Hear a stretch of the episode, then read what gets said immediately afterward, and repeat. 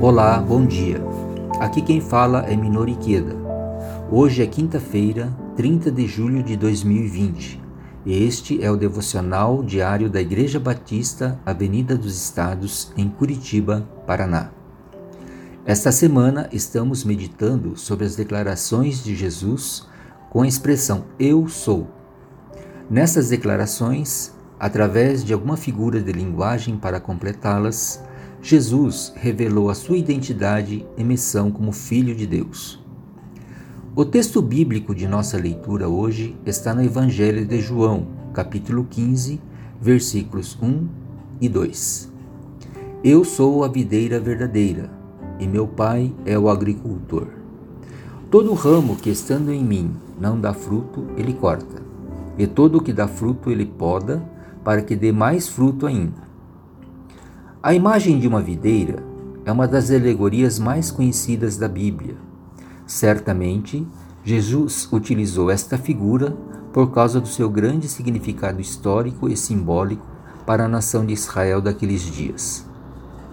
Na Bíblia Sagrada, por diversas vezes o povo de Israel foi representado por uma videira. Houve até um período histórico no qual a nação teve moedas que traziam uma videira estampada. Por isso, naquele dia, os discípulos certamente entenderam o contraste estabelecido no ensinamento de Jesus ao dizer: Eu sou a videira verdadeira. Veja, ele não é apenas como uma videira, mas é a videira verdadeira. Se ela é verdadeira, significa que existe uma que é falsa. E qual seria esta falsa videira? Antes de responder, Há um outro ponto que devemos observar, que são os três elementos centrais desta declaração: o agricultor, a videira e os ramos.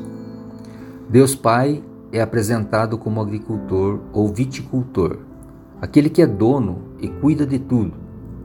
Jesus é a videira verdadeira, que foi plantada pelo agricultor, que é o Deus Pai.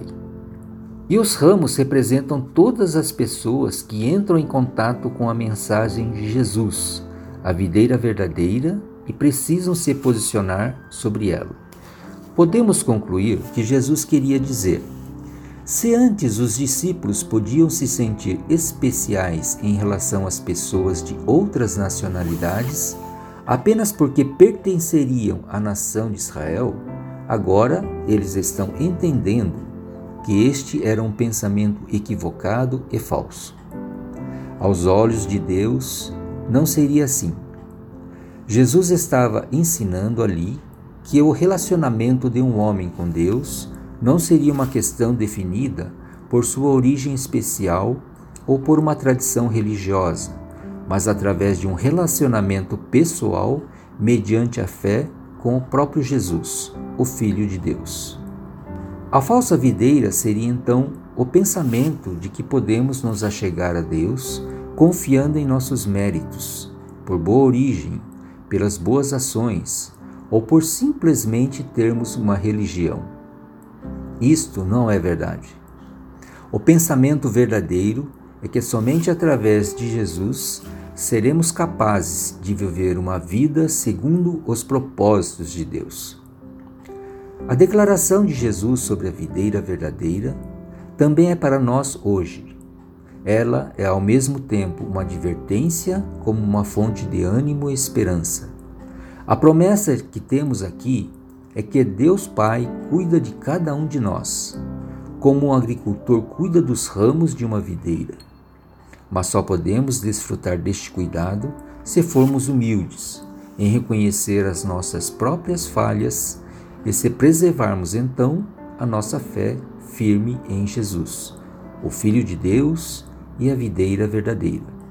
Que Deus nos abençoe e guie a cada dia na presença dEle.